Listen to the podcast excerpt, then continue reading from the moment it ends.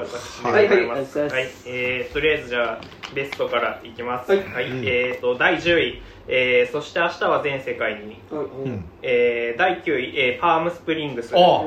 えー、8位、えー、第8位、オールド、おい、えー、第7位、えー悪なき殺人、うん。えー、第6位、フリーガイ、えー、第5位、マトリックス・レザレクションズ、えー、第4位、パワー・オブ・ドッグ、おえー、第3位、えー、カラミティ、えー、第2位、えー、犬は歌わない、えー、第1位、えー、と水を抱く女です。おおはい。めちゃくちゃ被らないな。そうよ。今年こんなに被んないんだねさ あのさランキング作っててさ全然さあの作品一個の作品にさ点数入っていかないねのよ。全然集計に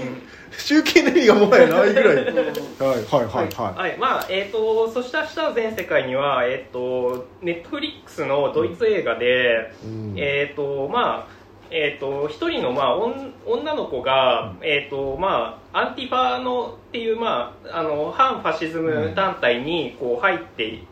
て、それがどう、あの、どんどん、こう、暴力的に先鋭化していくっていう話を、あの、やった、えっ、と、まあ、感じなんですけど、うん。まあ、えっ、と、まあ、まあ、2021年のにこの映画をが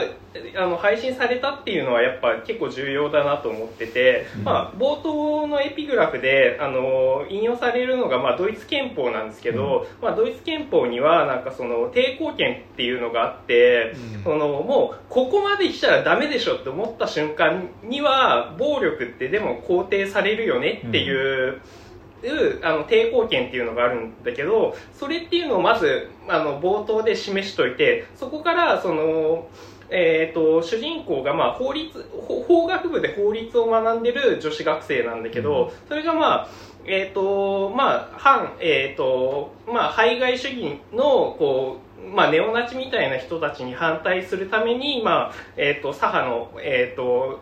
運動に身を投じていくんだけどその中で、あのーやっぱりその左派内部の葛藤をちゃんと描きつつ、まあ、それとその個人のドラマっていうのとその社会運動とかそういう大文字のでかい運動っていうのがやっぱりその結構切り離しがち切り離されがちでこう語られがちだけどやっぱそれって結構深く結びついてるよねっていうところをちゃんと描いたのがいいしあとやっぱりだけどあのその運動自体をあのやっぱりそこまで否定してないえ描き方っていうのがやっぱりものすごく良かったなと思ってて、あのやっぱりし主人公の女の子があの結構あの設定的にもすごく良かったと思っててめちゃくちゃその多分貴族の階級というか、そのなんとか本なんちゃらみたいおう。でなんか地主の家系でなんかめちゃくちゃいいかか暮らししてるんですよ、でそういうところのコンプレックスからいやでも平等って大事だよねみたいなところからにどんどんはまっていってっていうその描き方も良かったしあのだからこそのコンプレックスがあるからこそこうどんどん先鋭化していくっていうのもあるしさらに最初にこうデモに参加した時にカウンターの右派のあのと時に殴られたりとかして、うん。こうそこの個人的な復讐心からどんどんボクシングを始めたりとか。でそれでこうなっていくうちにこうやっぱりそのカウンターやりまくったりとか途中でその右派がこうデモしてる間にそのそ右派のこうネオナチの車をめちゃくちゃもうあのバールとかでこう 破壊するっていうシーンがあるんだけどそれとかももう完全にもういやこれってもう運動じゃなくねみたいな。もうあのいやただにうなただのうさばらしでしょみたいな感じにはなるんだけど、うん。でもまあそんな中であのもうめちゃくちゃこう爆弾テロまでこう行くわけですよ、うん。あのもうもうこれ以上はやばいからもうやるしかなくねみたいな感じになっていくときにやっぱ最後にこうあのその女の子がそのネオナチのパーティーみたいなところに入った時に、あこの人たちもやっぱりあの一人の人間であるんだっていうのをこう気づいてめちゃくちゃ引き裂かれるあの話にはなってであの結構普通の映画ならこそこで終わらせてたと思うんだけど最後にめちゃくちゃもうめちゃめちゃ切れ味の鋭いエンディングがつくことによってあのいやもういやでもそんなこと言ってもあのやばい時はやばいからみたいなやっぱそのドイツっていうこうナチがこう、はあの出てきた国としてやっぱでもそこはやっぱその一線ってあるよねっていうところをちゃんと映画内で示したっていうところがやっぱめちゃくちゃ良かったかなっていう感じですね。そんな面白そうないからネットフリに。そうそうそうそう。で、えー、と第9位の、えーパームスプリングスは、まあえっ、とまあ妹の結婚式にこう出ようとしたらそこでタイムループにこうはまってしまってまあそこで先に実はその一人その結婚式のに出てた男の人が実はずっともう何万回もそこのタイムループにはまってて、で一緒にこうそこでこう一緒のタイムループをめちゃくちゃ過ごすっていう話なんですけどもうねとにかく主演の2人がもうチャーミングすぎて、まあ、もうそれだけでめちゃくちゃ見てられるんですよ、だからあの主演の男の人が、まあ、アンディ・サムバーグっつってあのブルックリン99っていうめちゃくちゃ、あの楽しい刑事ドラマがあるんですけどの主演の人で、えっと、主演の女の人が、えっと、あのあれですねあのファーゴのシーズン1のあのあの癌で亡くなりそうなおおあの妻って分かります？いたっけ？あのめちゃくちゃあの不幸顔してる人なんだけどその人とがもうめちゃくちゃそのなんて言うんだろうもう人生投げやりになってでしかも、まあ、ちょっとネタバレなんだけどそのあの妹の旦那とが妹の旦那とこう結婚式前夜に寝てるっていう、でそこからいつもあの寝てあの起きたらこうループが始まるから、絶対その人の旦あの妹の旦那のあの部屋から、うん。あのループが始まるっていう結構きつい状況からそのどうやってこうあのまあそのアンディ・サムバーグと出会ってこうもう楽しいハッピーデスデーみたいな。まあまあハッピーゲスでも楽しいのは楽しいですけど。ねでももう死んでもどうにかなるからなんか途中でセスナとかわざと墜落したりとあか そういうねことをやりながらもうめだけどやっぱりそれでも変わらない日常っていう中ででもやっぱり前に進みたいっていう時にやっぱなんかコロナの中でやっぱ結構変わらないけど変わってるけど変わらない日常みたいなののメタファーとしてもめちゃくちゃこう機能してたと思うし、ですごい良かったのがあのししあの女の子がこういやもう私もループから抜け出したいってなった時に量子物理学とかをめちゃくちゃ勉強した。で それがあのでもうあのもうなループしてるから勉強時間は無限大じゃないですか。で最終的にいやこれでいけるっていう ところまであの勉強し尽くしてそこでもうあの行くっていうのがめちゃくちゃ良かったし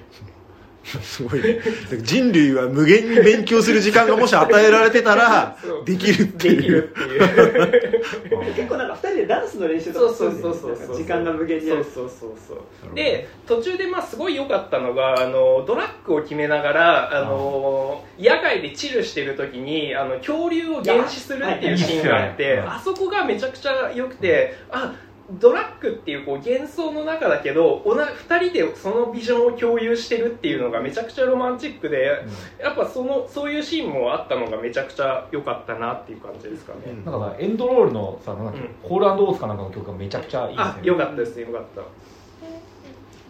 そうそうそう。で、えー、と第8位がオールドですね、うん。オールドあオールド来てますね。はい、まあ、オールドはまあまああのー肉地図のオールド界でも結構言ってたんだけど、まあ、ちょっと今見返して思うのはあのーシシャマランって基本やってることをマトリックスという同じウォシャウスキー姉妹とやってること一緒だよなと思って、であのまあその中でオールドの場合だとやっぱりそのあのビーチの中っていうその幻想幻想というかこう操作された市場っていうその資本主義的な市場の中で、あのお前らの物語って何もねえからっていうその結構きついあの批評的な視点を入れつつやっぱ描いてきたのがめちゃくちゃ良かったしやっぱだからこそ最後のその暗号によってあの 救われるっていうところもめちゃくちゃしそれもやっぱ結構マトリックス的ではレッドピル的なあの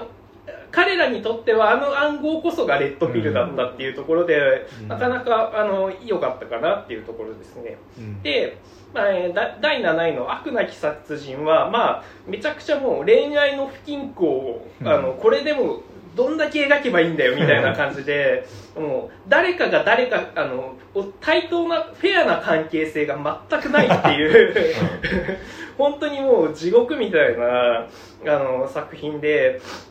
まあ、その中でこう、まあ、愛の名のもとにこう金銭とか愛情とかをめちゃくちゃ搾取して、どっちかだけが気持ちよくなってくるなってる関係がめちゃくちゃやっぱ気持ち悪くて、でもそれって結構あることだよなっていうのがどんどんこうワール、まあ、滝木さんもさっきも言ってたけどワールドワイドにどんどん広がってってで最終的に一つの円環として閉じる感じがうわきつっていう感じで。やあのー本当さい結構そのあんまりあのミステリー的な伏線回収の気持ちよさでがあんまりそういうので感心しないタイプなんですけど自分。それでもやっぱりあここでこうなるかみたいな気持ちよさが。ラストカットで劇場がどよめきと笑いに包まれる おおいここって。実はここだよえこここの世界登場人物8人ぐらいしかいないんだ。よ がめもうめちゃくちゃ良かったですねはい、えーで、第6位がフリーガイですね、うん。えーフリーガイはもうあのハリウッド大作のラスト付近にあのゼネストが起きるなんて本当思っても思ってもみなかったっていう。そうね まあそれだけでもめちゃくちゃテンション上がったし、うん。まあ、あとその人と人とかコミュニケーションを取りながらこう成長していくっていうゲームだったのが、うん。そのまあなんかめちゃくちゃこう資本主義的な社長に乗っ取られたことによってめちゃくちゃもうあの凶悪なあのめちゃくちゃ暴力的なゲームになっちゃってるっていう、まあうん。そこのまあなんか今の構造自体をちょっとやっぱメタ化させるような感じになってたのとやっぱあのタイカワイティの社長の描写が良くてあやっぱり、あのあれですよ。やっぱバーニングマンに生きながらああいうことやってるっていうことは あのやっぱその今のこうハリウッドリベラル的な、うん。そのさっき竹木さんがあのアメリカン・ユートピアとかのはい話してたけど、その白人層も、お前らも結構だよなっていうところをちゃんと言ってくれてるのはやっぱめちゃくちゃその大衆映画としてすごい良かったかなっていうところだったと思いますね。で、えー第5位の「マトリックス・レザレクションズは」えっ、とまああのもしかしたらなんか、まあ、めちゃくちゃ個人的にはめちゃくちゃ良かったしそのめちゃくちゃただこの作品が10年後に残ってるって言われたらあのレレザレクション使いでも言ったんだけど話してたんだけどこれってもしかしたらこう今のテキストなしに今の文脈なしに見たら絶対ハテナだよなっていう作品ではあったと思うからそうだから、まあ、今年のラランキングでは結構上位に入れとかないと、うんうん。ちゃんとそのいやでもあの時の2021年の現状ってこうだったんだから一応この作品はちゃんと入れとかないとっていう、まあん感じでまあ入れてます。ねまあでもねあとやっぱあの後から思い返してやっぱねあのマトリックスって怖いなと思って。あのネオがさ今作もうずっとこう精神科のカウンセラー、うん。カウンセリング行ってんだけどさブルーピルってさあれよくあの僕らの世界で考えるとさ抗うつ剤とかじゃないですか、で抗うつ剤を捨てることによって あの本来の自分に戻れるってまあ確かにそりゃそうなんだけど怖っと思って、はい。で社会に適合させるために、うん。その個人を抑えつけるための薬っていうのが、うんあそこで精神科から処方される薬にあるからやっぱりそれを飲まなくなった時が、その本来の自分ではあるのかもしれないけど。でもねそれってすごいやっぱこう社会から逸脱していくことっていうのそうそうでもさリザレクションズさなんかそのいややりたいことめちゃくちゃわかるんだけどさなんかもう行ったら行く行きっぱなしマトリックスじゃない方、うん。あっちに行ったら行きっぱなしになるからさなんか今作の最初でさあもしかして今までのって全部妄想だったんじゃないかみたいなさうん。下手したらこいつあの屋上から飛び降りちゃうんじゃないかみたいなのも描かれるのにさ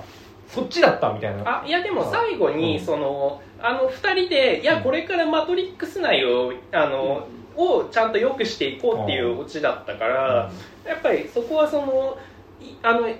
実は1作目の「マトリックス」もその現実じゃなくてそのネオがこう飛び去っていくシーンで終わるからやっぱあのいや俺たちはもうマトリックス内で無双するんじゃんっていう。あれはだってそのあの幻想の中だけど、うん、幻想っていうことを一回認識した上だと、うん、自分たちは何だってできるじゃないかっていう映画だから、そうそうそうだからまあこれをそのまあ資本主義的な市場とかにも言い換えることができて、うん、それっていうのはだからその中で一回真実に気づいたらその中でプレイヤーとしてはあの何でもできるよねっていう作品だから、だからまあかなりそのまあフリー以外とやっぱオールドとあのマトリックス・レザレクションズはかなり同じようなあのテーマをやっぱ言ってるなと思ってて、うん、うん、そのい構造から一回こう脱臼させるというか、うん、膝カックを食らわせるっていう映画はやっぱり自分はすごく好きなのであとやっぱバレットタイムバレットタイムこうどんどん茶化しまくってしかもそのアアナリスト側がやっぱりそのバレットタイムをこそその支配の方法にしてるっていうのが めちゃくちゃやっぱあ、うん、あのめちゃくちゃこう自分自分の作った表現物に対してめちゃくちゃやっぱあの、うん、ウォシャウスキーさんめちゃくちゃ真摯だなっていう感じはあってそこもやっぱりその試みならやっぱ買いますみたいな、うん、頑張ってくれみたいな感じはありましたね、うん、で、えーと、第4位が、えー「パワー・オブ・ザ・ドッグ」です。いや見たかった。でえー、っとこれはねもうあのまずねあのー、まあ役者陣めちゃくちゃいいんだけどあのやっぱねジェシー・プレモンスが出てるとジェシー・プレモン。あれですよあのもう終わりにしようのああの男の男の方マットデーモンに似てる。そうそうそうソヤになったソヤになった。あのあれだよねあとあのファーホフマンホフマンのそうそう若い頃やるそうそうマスターでね、あ息子か。あれあれにもですた。あのあのあいつの、えー、マフィアの映画の。マフィアの映画えー、スコセッシスコセッシのマフィア、えー、と。最近のやつなんだっけ？えっ、と。ネットフリックスのね。アイリッシュマン。アイリッシュマン。の、うん、そう。いいな。とかたんですよ。もうねやっぱねあの人があのちょっと不器用でそやな男をやらせたら多分今もう本当に右に出る者はいないって感じで ももうあの人が出てるだけでなんかすごいあ分か分かるみたいな感じなんだけどそれにこうやっぱカンパーバッジがその大学は出てるけど大学しかも結構優秀な成績で出てるんだけどでもあの農場ですげえマッチョな、あの男をめちゃくちゃ演じて演じてるっていうのでそのその演じてる男に立ち男にめちゃくちゃこう支配されるその女性だったりとかその、えー、弟だったりっていうところがあのめちゃくちゃほぼ本当にそのセリフがなしにその暗示と演出と暗示だけでもう常にこうどんどん映画が進んでいく感じがめちゃくちゃ良かったしあとやっぱねあの出てる役者みんな好きでトーマシン・マッケンジーも出てたしあとあの個人的にはココディ・スミット・マクフィーだっけな？ザ・ロードそうそうそうそう。あの子があの子が結構大きくなってるんだけどまだ少年 まあ童顔だからねそうそうそうそう。そうあのモールスとかの、うん、あとあのえっ、ー、とあれ猿の惑星のライジングのあの子供。そうそうそうそうそう。そうそうあの子がねあの子が出てるとすごくいいんですよ。面がいいからね。そうそうそうそう。あの子の無垢なんだけどちょっと残酷なところもあるよねっていうところがやっぱ今作のラストもやっぱ、意識的にこうそうなってる感じっていうのがめちゃくちゃ良かったし、そこからどう解放されていくかっていうのとか、まあ、あと現代にやっぱなんかねあのネットとか見ててあの西部劇なのになんか現代っぽくするのってどうなのみたいな、うん、あの批判があったんだけどあのいやいや西部劇ってそもそもその時代その時代のそのあのアメリカとかを映す鏡でもあるんだから、うん、なんか古典的な西部劇ってじゃあなんだよって、逆に問い詰めたくなるというか。まあ、だからさそういう人たちは多分ジョン・ウェインとかハワード・ホークス的なあのあそれもまたね。そうそう西西部劇を、まあ、言ってはいるんだろうけどでも西部劇の名作っていやそうじゃないのとか全然あるからっていうそれ時代その時代その時代の西部劇ってめちゃくちゃあるしそれをアップデートすることがめちゃくちゃ大切なんですよってこうめちゃくちゃ言いたいから、うん、なんかあのなんか下手にこう西部劇つぶった人が なんか批判するのもいやちょっとおかしいでしょっていうのしかもあのハリウッド、まあ、ハリウッドなんだけど、まあ、ニュージーランドで制作されてるっていうところからもやっぱりそのアメリカっていうのをどうこう批判的に見るか批評的に見るかっていうところで西部劇っていうフォーマットを使うっていうところが大事だと思ってるから、うん、まあだからなんかその批判とかはちょっとおかしいんじゃないのかなっていうところですかね。うん、で、えーと、と第3位の「カラミティは」はもうかなりあの今言ったことと一緒で、まあ、現代の西部劇としてめちゃくちゃあのよくできたものだったしやっぱあとアニメーションとしてやっぱその印象派的な輪郭のないその人々みたいなのが、うん、をめちゃくちゃやってるしそのあの遠近法も多分使ってないから、あの色の濃さとかでこう遠近感だったりとか空の高さだったりとかっていうのを全部表現しててあこんだけこうそのなんなんて言うんだろう絵画的な手法でやるやっていったらやっぱめちゃくちゃ面白い絵ができるなっていうのはあったし、まあ、あと中盤のあの大取り物シーンとかがもろもろもろバスター・キートンでめちゃくちゃあこうそういうところも分かってるなって感じだったしあと 一番なんか印象的だったのがその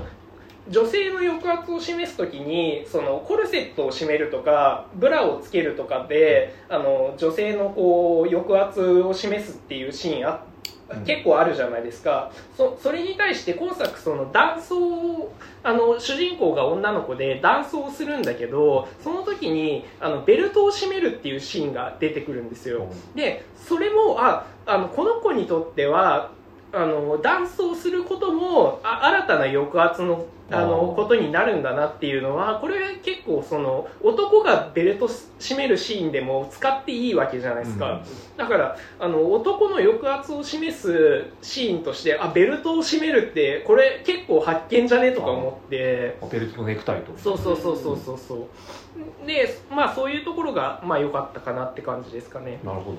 で、えーと、第2位の「犬は歌わないは」えーと、これはあのあなんかそうえーと、あれですねあのドキュメンタリー映画で、えーとまあ、ソ連の宇宙開発の一環で、まあ、あの宇宙に生かされた犬がライカっていうんですけど、うん、まあそのあの都市伝説としてあの宇宙から帰ってこなかったライカの魂っていうのが実はモスクワの野良犬たちに受け継がれていて で今のそののモスクワのその 野良犬たちっていうのはす全てライカの子孫なんだっていう。あの出るか吠えないのかみたいな話。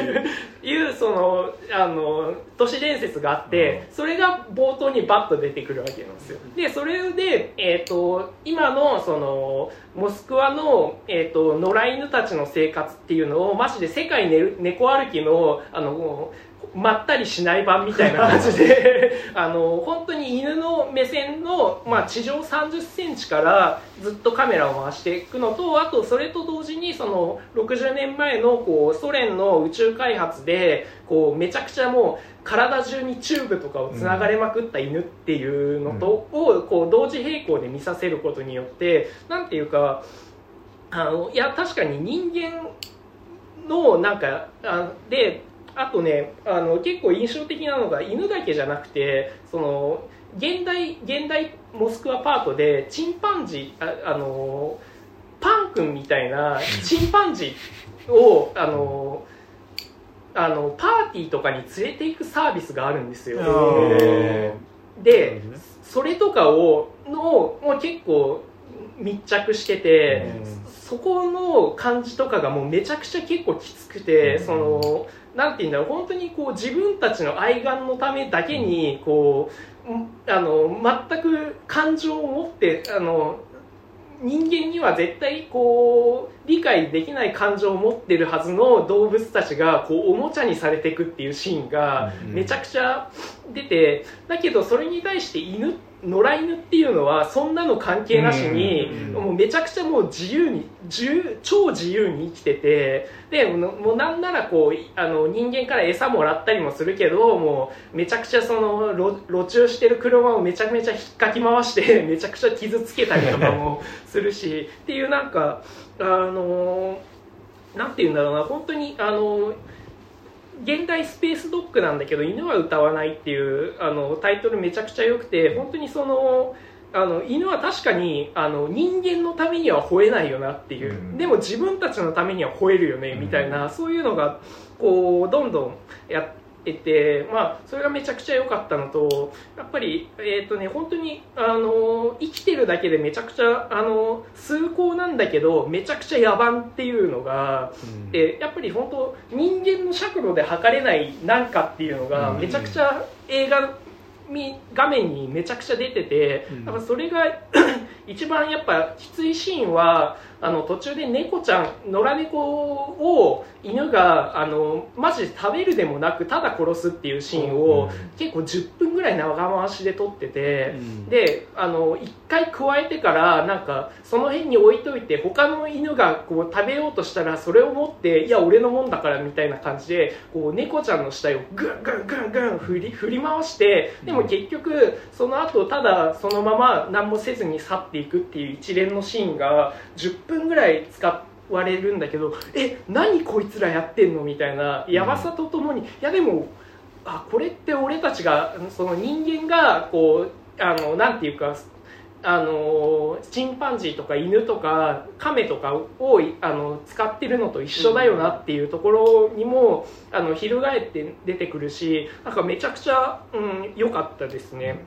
うん、なんか今年見てないんだけどさ、はいはい、まあ、犬は歌の見てないけど、うん、あのなグンダっていう映画あはいはいはい、豚のなんかナレーション一切なしで豚とかのなんか生活をあれなんかあれなんだよね。なんだろう。その見てないんであれだけどさ、食肉のなんかあれなんだよあではそのそうだから豚の生活をめっちゃ追っかけていくのを、うん、ナレーションとかも一切なし、うん、音楽とかもなしで、ひたすらずっと追っかけてってた末に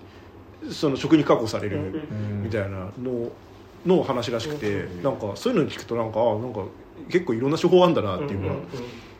ちょっとね面白そうなんで見たいんですけど。軍だと2本立てしないそう。じゃあちょっと動物2本立て。でやっぱね、うん、これ見るとあのめちゃくちゃそのドドキュメンタリーなんだけど霊的な SF としてめちゃくちゃ見れるようになってて、うん、やっぱね SF ってこうだよなっていう。その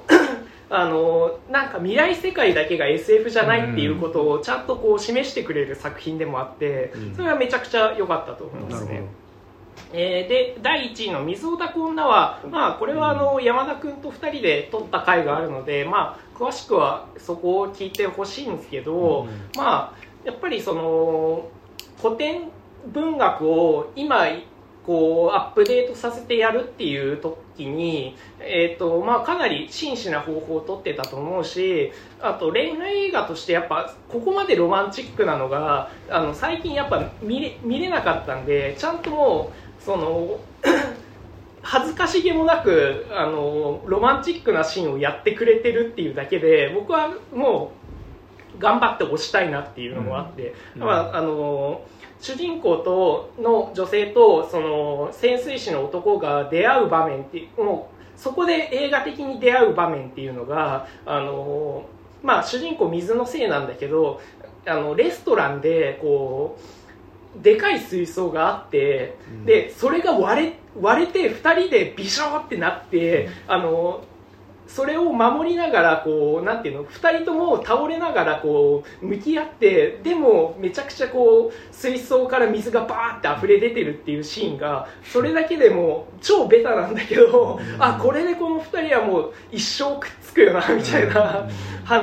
あのめちゃくちゃいいシーンになってたし、まあ、あとやっぱりその潜水服っていうその水の中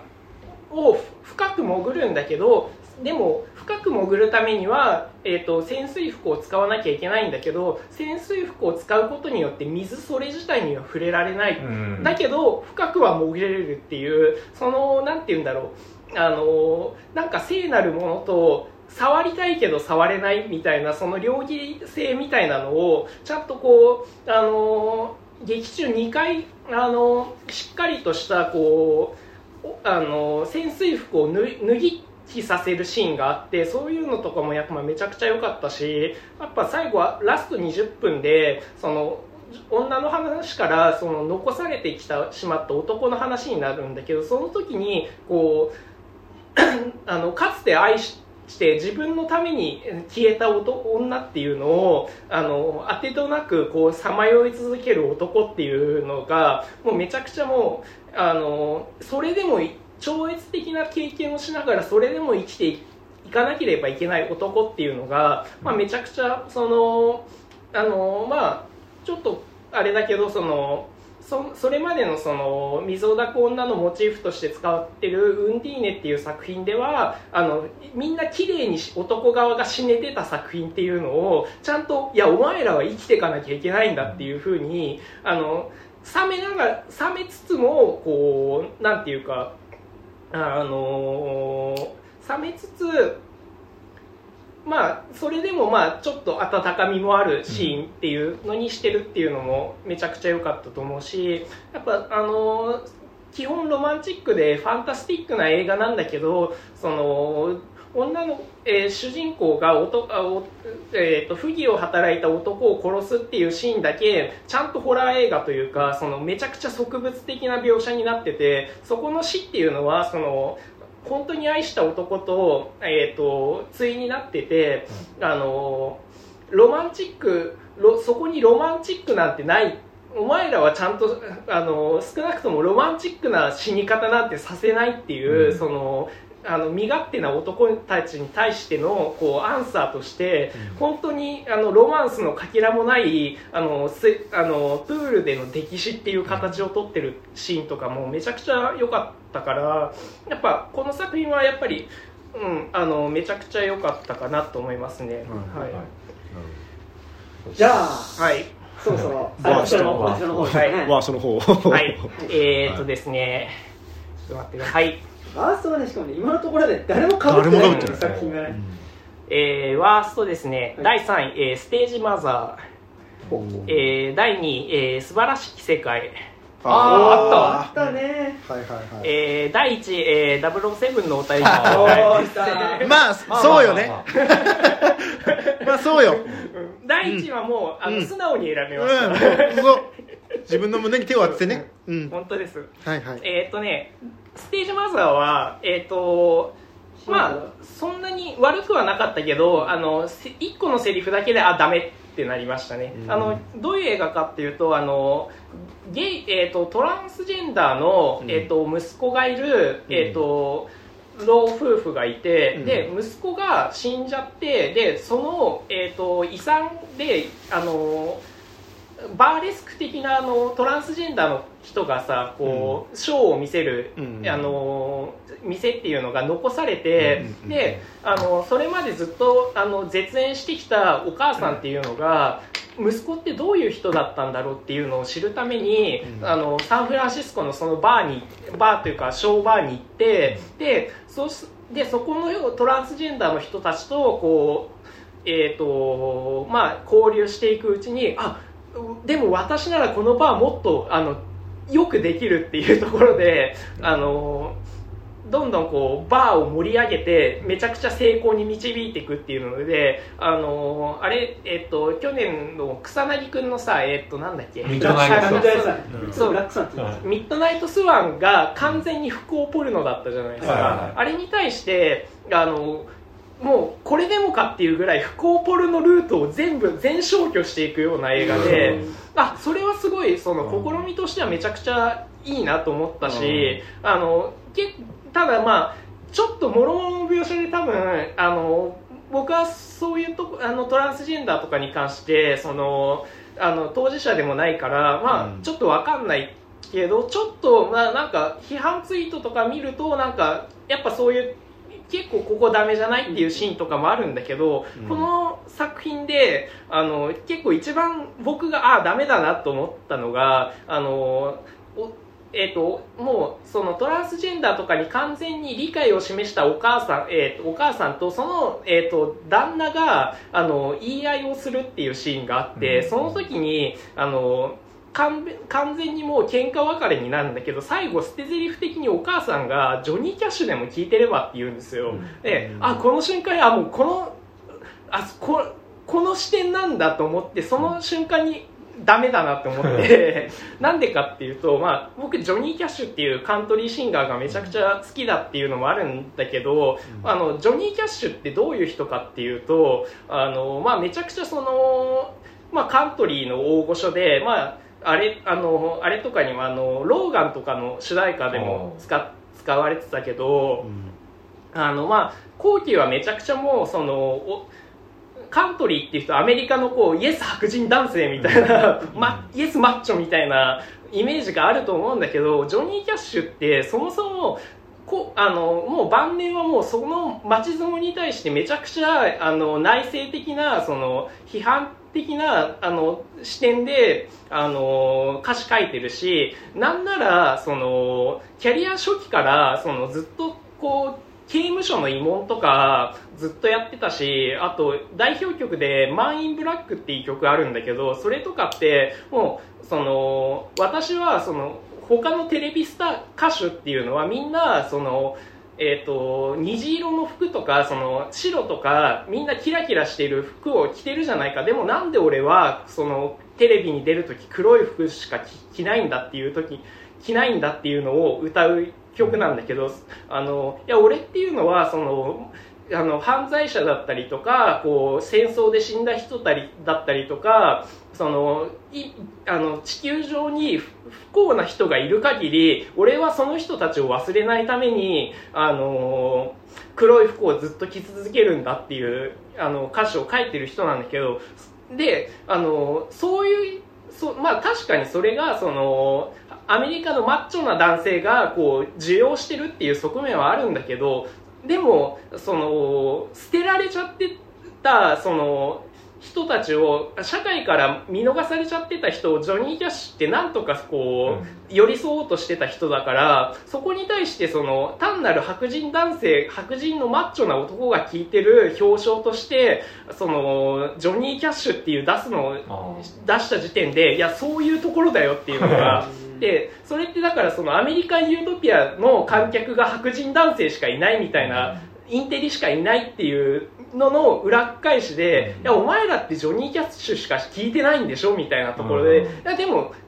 ちゃんと歌詞読めばいやそうじゃないんだよっていうところ分かるからなんかそういうところのそのデリカシーのなさみたいなのがあのめちゃくちゃそそこには出てきてて確かに。それがすごい嫌だったっていう。まあでもインテリ白人に対してトーキングヘッズでも聞いてればうん。なんか割と有効な気がするけど、そうそう。そうそうそうそうそうまあでえっ、とまあ素晴らしき世界はなんかもうちょっとうん。ダメだったね、うん、なんかやっぱりその、暴力っていうのをもうちょっとなんかどんどん抑制する方向というかになんかこういく感じでやっぱそのそこのリミッター外すっていう手法もあるよねとか、思ったしやっぱねなんかちょっと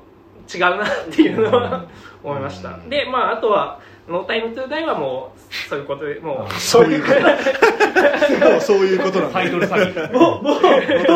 そういうこと。でもあのアップデートした結果全てがダメになってたっていうのがもう一番象徴的だと思いますね、うん。はいそんな感じですかね、まあそうですねタイムトゥーダイやっぱ究極のワーストとやっぱ究極のベストはやっぱ言葉はほぼ必要ないですよねうん。分かるだろ？ってノーノータイムですよ。うんいきます。ははい。山田ですが、はい。ちょっといきます、えーまず第10位が、うん。えー花束みたいな声をした。お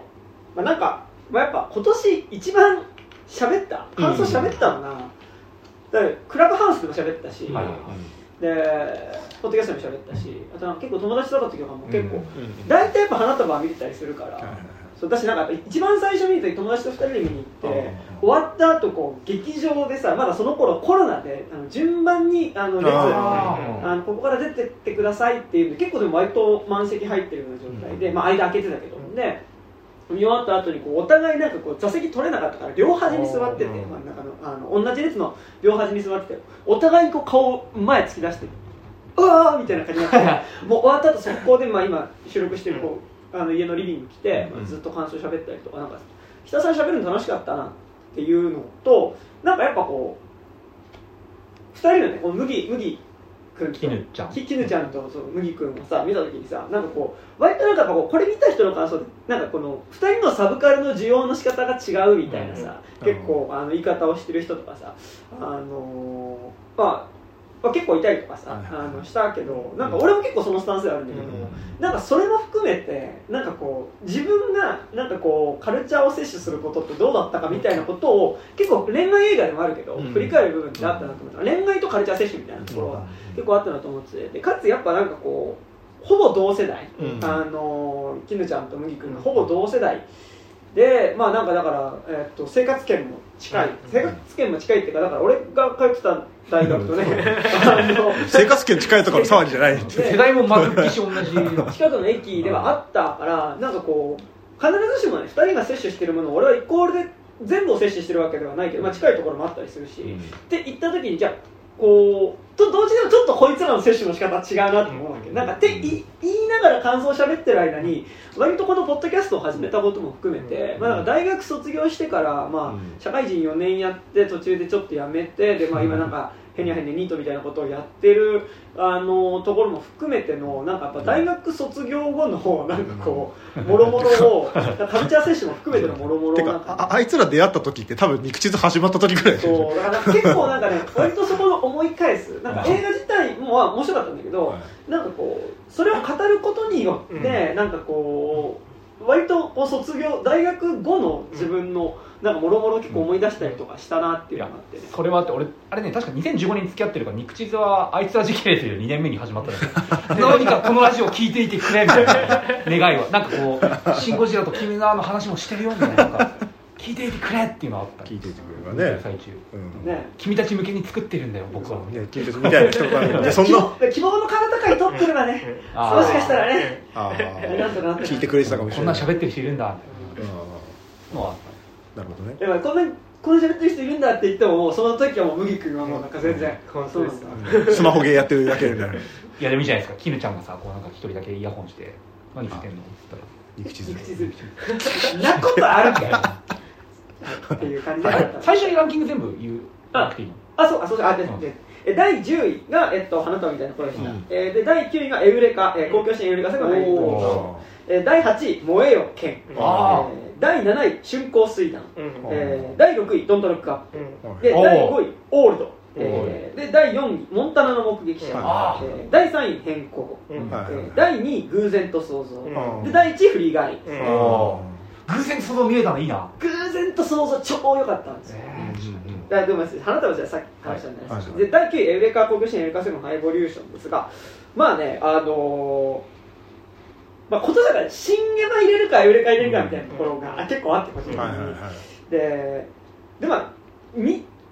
まあ、どっちもすごい好き、うん、ではあってなんかでも自分の中のなんかオタク的な部分の結構ポジティブな面はエウレカにあって、うん、なんかこう自意識的な結構面倒い部分は新エヴァっていうかエヴァンゲリオンにあったかなみたいな気はしていて、うん、なんかでもこうと同時に世界系みたいなことを言った時に、うん、なんかこうまあもうそのさもう一番の原点っていうかさ源流であるさ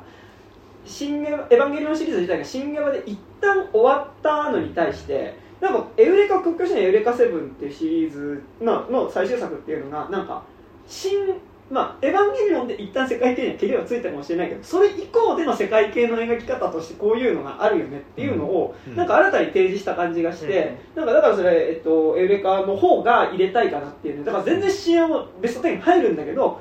どっちか入れるんだったらエウレカだなっていう、次の語り口っていうものを提示してる上でエウレカかなっていう感じがしたのと、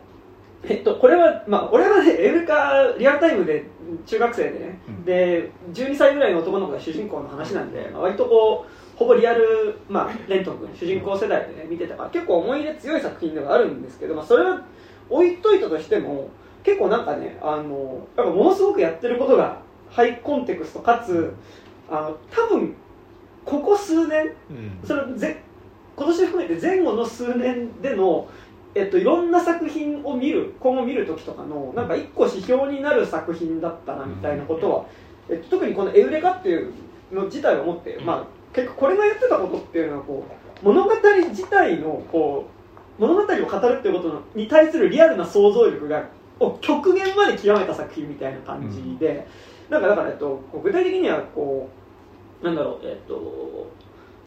君の名はを見た時とかになんか感じた引っかかりというかなんかなんかこうパラレルワールド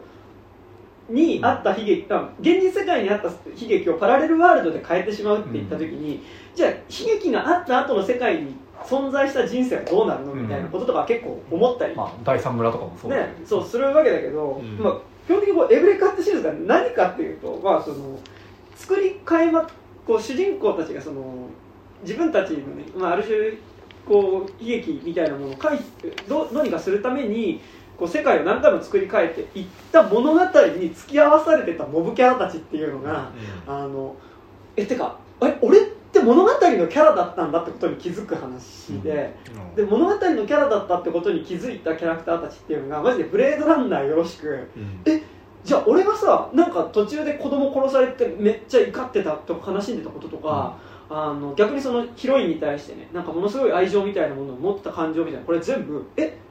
じゃあこれ仕組まれてたことなのっていう、うん、えこれ脚本に書かれてたことだったの？そこまで言うんだ。あの世界観設定っていう言葉が作中で出てきて 俺たち世界観設定っていう言葉の中で あのずっと愛されていただけだったの。でもこの中で俺が持っていた感情自体は本物。なのにその感情自体が作られたものだったっていうことに対するそのまあ作中での一応物語をずっと作り続けてきたエウレカっていうヒロインに対するこの責任この俺らの感情はどうすりゃいいんだよっていうことをこうぶつけにくるっていう話で。まあ、なんかなんとなく俺は結構だからその「マトリックス」のレザレクションとかを見た時にも結構なんかそれエウレカとリンクする部分があるなと思ったしおそらくだけど俺多分スパイダーマンのノーウェイホームとか見る時とかにも多分エウレカのことを思い出しながら多分感想とかはまとめたりするだろうなっていうところがあってなんかこうまあ一個だからそういう実際にじゃあこう何回もえーと、パラレルワールドを使ってる話だったりねこう世界系みたいなものだったり多分今後の MCU とかでやるような,、なんかマルチバースみたいなこととかをやった時に、じゃあその中での登場人物の感情ってどうなるのみたいなこととかっていうのを結構問題意識として持ってる、でかつそれに回答しようとしてる。っていう部分でなんかその結構今後いろんな映画を見る上で一個指標になるなっていうこととあとやっぱりもう一個その美少女ヒロインっていうのをねこう美少女ヒロインの役割抜かして現実にフィジカルに生きる女性として生きさせさせるようにする。なんかその美少女ヒロインっていう呪縛を解くみたいなこともやっているシリーズだったしあとそのかなりげこの現実の中で物語を語るっていうことにどんな意味があるのかっていう。でその基本的にやっぱこう絶望とかがあるような現実の中で物語を語ることによってどう希望を提示できるかそれでも実は「マトリックス・レザレクション」のラストでやっていたこととも近いような気がするんだけど、みたいなことも結構射程の中に入っていてで、まあ、めちゃくちゃ、えっと、エウレカってシリーズを通して回答しようとしている。なんかここ数十年の、えっと、作品の中でその物語を語ることっていうものに対して回答しようとしていることがめちゃくちゃありすぎて、おそらく回答しきれてない部分も結構あるんだけど、でもそれも含めてなんかその志めっちゃ高いなっていうのと多分今後いろんな作品見るときにあこれエウレカでできてなかったことやれてる作品じゃんみたいな見え方もするかなっていうところで、えー、第9位エウレカ、プロシンエウレカセブンハイボリューションですね、うん、はい。で、えー、っと第8位「燃えよ剣」ですけど、はい、まあ、なんかねやっぱここ数年なんだろうどうしてもやっぱりこう映画見るときにさあのこうちょっとした描写とかねなんか作中でのキャラクターの描かれ方だったりとか、まあ、そこでのこうなんだろう構造だったりとかなんかこうやっぱりあらゆるマイノリティの描き方みたいなこととか前より気になるようになった結果、うん。なんかそこは無視して楽しいよねみたいな楽しみ方が結構できなくなっちゃって、うん。多分普通に面白いなって映画でもなんか一個気になるところがあるとやっぱり結構そこがどうしても引っかかりになっちゃうっていうところはあったんですけど、でなんか「燃えよ剣」がねまあね一応文脈としてはその直前でねやっぱその最後の決闘裁判っていうね映画に対してその監督の燃えよ剣の、ね、監督の原田雅人さんがねかなりこうまあまあまあ。あの、えー作品が描いているテーマいやその3章立てのこうさ3つの中のこう最後の章のメッセージをかなりこう省いた形でのあのーなんかななんだかか感想ブログみたいなのを書いていて結構それが炎上とかしてたのもあって、うーん原田雅人なーみたいな風に思いながら、まあ、萌えよく見に行ったんですけど、でかつなんかもう本当に最後の決闘裁判と真逆の映画なんか新選組の話でなんかだからその侍っていういわゆるこうある種町相撲のさなんかこう美しい表彰みたいなもののね、あのそれがどんどん時代遅れになっていく時代にでも概念としての、えっと、侍で居続けようとして時代に乗り遅れて死んでいく男たちの美学をね、描いた映画ってね、まあなんかこうある意味結構さ最後の決闘裁判って批判されたある種騎士道みたいなさ、あの騎士道っていうかまあそのまあ騎士道とかも含むそういう男のたち中心の世界みたいなものに対する批判みたいなの最後の決闘裁判になったわけだけど結構それの真逆のことをやってる作品だったんだけどなんかねだからめっちゃ引っかかっちゃう見てる人とかもなんかこ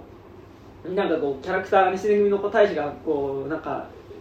こう商家の家に乗り込んでいってねなんかこうそこでやめてくださいみたいなこと言ってる女の人をねなんかレイプしたりとかね。なんかこう散っていく男たちをねなんかこう横で見守るね。なんかあの柴咲コウみたいな。私しがあなたたちの姿を書き留めますみたいな。とかねあなんでこの野郎とか思ってたんだけど思ってたのもも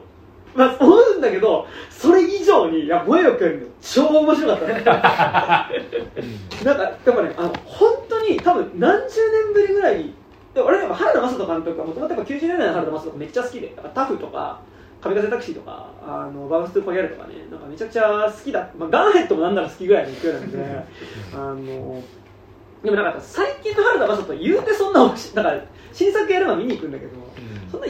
そんななんか見に行くたんびにああうんうん。なんか検察側の罪人とかも、うん、まあ、うん面白かったけどうんみたいな感じあれはなんか爆笑的な爆笑でなんか関ヶ原とかもなんかうーんとかって感じだったんだけどなんかもうね「燃えよ剣」はマジでその原田雅人のさそのすごい、まあ、割と早口なセリフ回しとあと、えー素早いカット割りみたいなのがその幕末っていうもうなんか1週間後とか1か月後とかでそのどっちが権力、まあ、日本という国においてのその当時の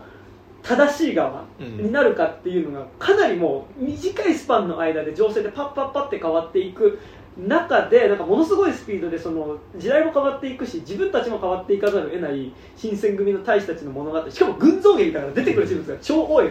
だからもうなんか情報量としてもう基本的に処理できなさそうなのをやっぱ原田雅人の早口セリフと素早いカット割りで見せていくっていうのがなんかものすごい素早さで情報量を浴びるみたいな感じで見れてかつねもう出てくる役者の顔がめっちゃいいの。うん。全員。あのでも有名じゃない役者が結構出てて多分新選組の大使回りとかなんか全然見たことない役者さんいっぱい出てたんだけどだから主演がだから一応鈴木亮平、えー山田なんだっけ？た高木じゃねえや。山田洋介。陽介あの、えー平成ジャンプのね。はい。とあと、えー岡田君ね、うん。あーはいはい。が V6 のそう3人主演だったから、まあ、そこは結構有名どころなんだけどそれ以外結構全然誰こいつみたいな感じなんだけど、なんかめちゃくちゃあのそれぞれ顔がいいっていうのはあとやっぱあれでしたね。あの般若のああ金田そう金田が、まあ、超侍顔だった、うん。なんかあの人が着物着ると多分なで方だからと思うけどめちゃくちゃ似合っててで目の上に傷がある剣士を般若のねその金田がやってるのがめちゃくちゃ似合ってるのとあとあれですねウーマンラッシュアワーの村本が、ずっと早口でなんか、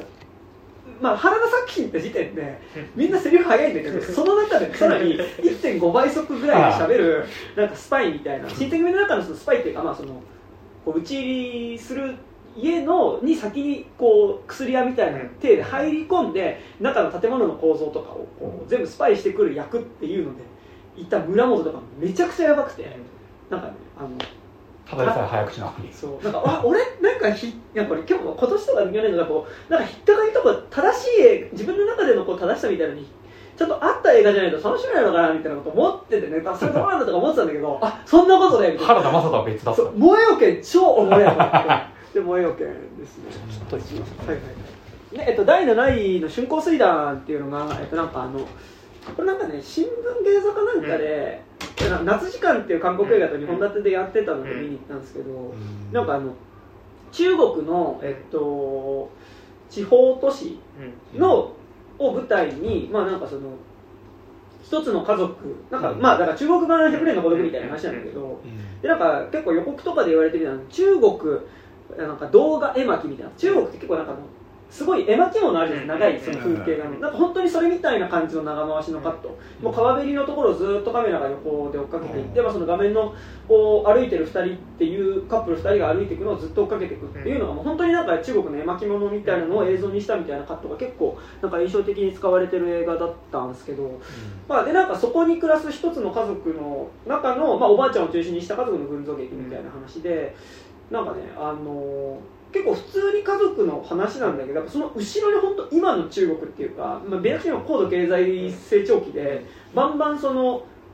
大きなビルがね、うん、街の中に立ち始めてでそれによってもともとそこで暮らしてる人たちの仕事も変わっていくみたいな、うん、だから、ね、兄弟の男兄弟3人もいるんだけど兄弟のうちの2番目の割となんか末っ子か末っ子の割と出来が悪かった子みたいなのがヤクザみたいになってるんだけど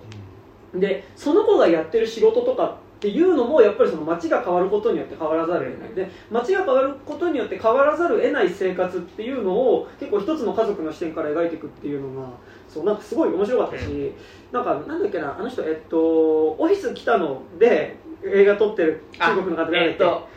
ジャジャンク。だなんかジャジャンクの映画とかでもよく出てくるけど最近ジャンクの映画とかだとよく出てくる。やっぱりなんか最近の中国の映画見た時にやっぱりどうしても後ろにその、うん。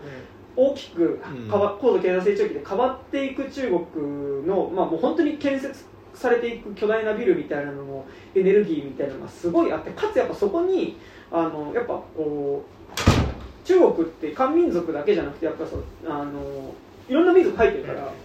なんかそこにこうアジア圏のやっぱこう中国周りのそこに一つの、まあ、最初に言うと結構漢民族の文化っていうのがやっぱ強くなってくるのは、まあ、当然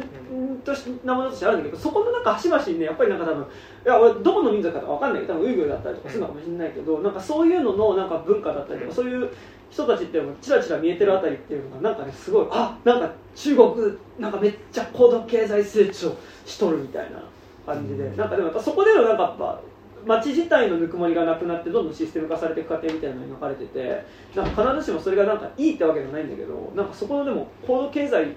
街が変わっていく開発されていくっていうことの勢いとグロテスクさみたいなのがなんか結構画面の後ろに映ってるような感じで、うん、あとなんかやっぱ絵巻物ぽく撮ってるロングショットあのそのロングショットだしあのロングカットのシーンがめちゃくちゃねかっこよかった、うん、それで春光水団、えー、がないですね、うん、はい。えー、で第、えっと、6位が、えっと、ドントルックアップ、うん、俺も駆け込みでね、見たんですけどまあなんかでもほぼ直輸の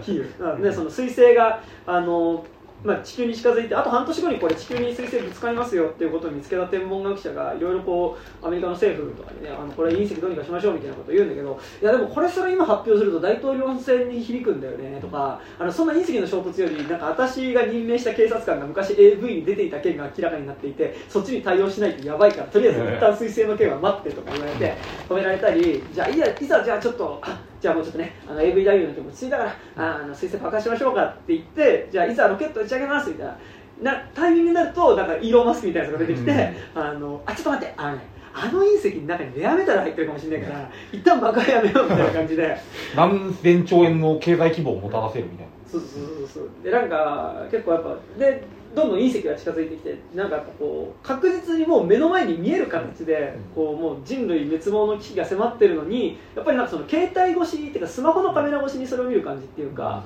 なんかこうどんどんそれがあのえでもなんかスマホのカメラ越しでそこにキャプションとかつけてどんどんその映像が拡散されることによってなんかどんどんこうあのなんつうんだミーム化していくっていうか、あの目の前に明らかな危機が迫ってるのに そのことについて議論できなくなっていくことによって、えっと、ネタバレしますが。俺は見たから、うん、まあ、で最後人類滅びんだよ、うん、それで結果として、でなんかだからそれってすごいやっぱ今のさ資本主義みたいなことがさなんかバリバリに優先されてることとかねなんかの結果だそのまあ要は環境問題とかさその地球の中みたいなことの時にさ、その明らかに起こってることだけどなんかやっぱその経済優先でかつなんかそれをこう口にする人みたいなのがさなんか割と見向かされたりするみたいなのの象徴として見えるから、まあ、めちゃくちゃこうなんかなんだろう、まあ、あの愚か愚かっていうかなんかすごいこう現代批判になってるし、なんかこうでもあるんだけどなんかどうしてもそれをコメディで描いてることによってねなんかそれがなんかだからめっちゃ悲観ではあるんだけど、なんか最後もう直前まで行ってもなんかそういうこう自分の利益を優先してしまう人の感じとかねもう含めてなんかある種のなんかこの言い方しちゃダメだけど人間らしさっていうか、うん、なんか最終的にそういうことをやり合ってなんかこうまともに見ようとしない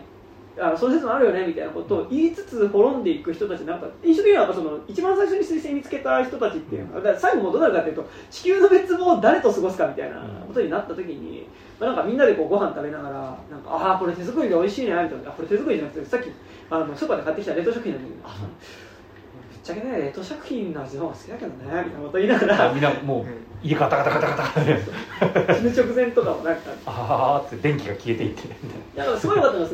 なんか地球がにしょまあ、水星が衝突してさその地球がバラバラになるんだけどそのバラバラになった地球の中にそのかつて人間が持っていたカバンみたいなものとか、うん、それぞれが大事にしてた私物みたいなものがぷかぷか浮いてるみたいな時になんかこうあなんかすごいバカバカしいだだからこうさディザスタームービーとしてこんなにバカらしい終わり方するやっぱハルマゲドンとかってさ、うん、もうめっちゃ頑張るじゃんみんな。アルマゲドン。アルマゲドンか、うん、ハルマゲドンっつってねアルマゲドンとかさすごいやっぱインディペンデンスデーとかもそうだけどさやっぱ人類の目の前に危機が来たみたいな時にさ、まあ、アメリカ主導でねねみんな力を合わせてるけどあでもなんか割とこうかもみたいな感じっていう今だったらこうだなみたいな、でもなんかそのバカバカしさも含めてなんか人間っぽさかも。だだからいいってわけじゃ全くないんだけど、うん、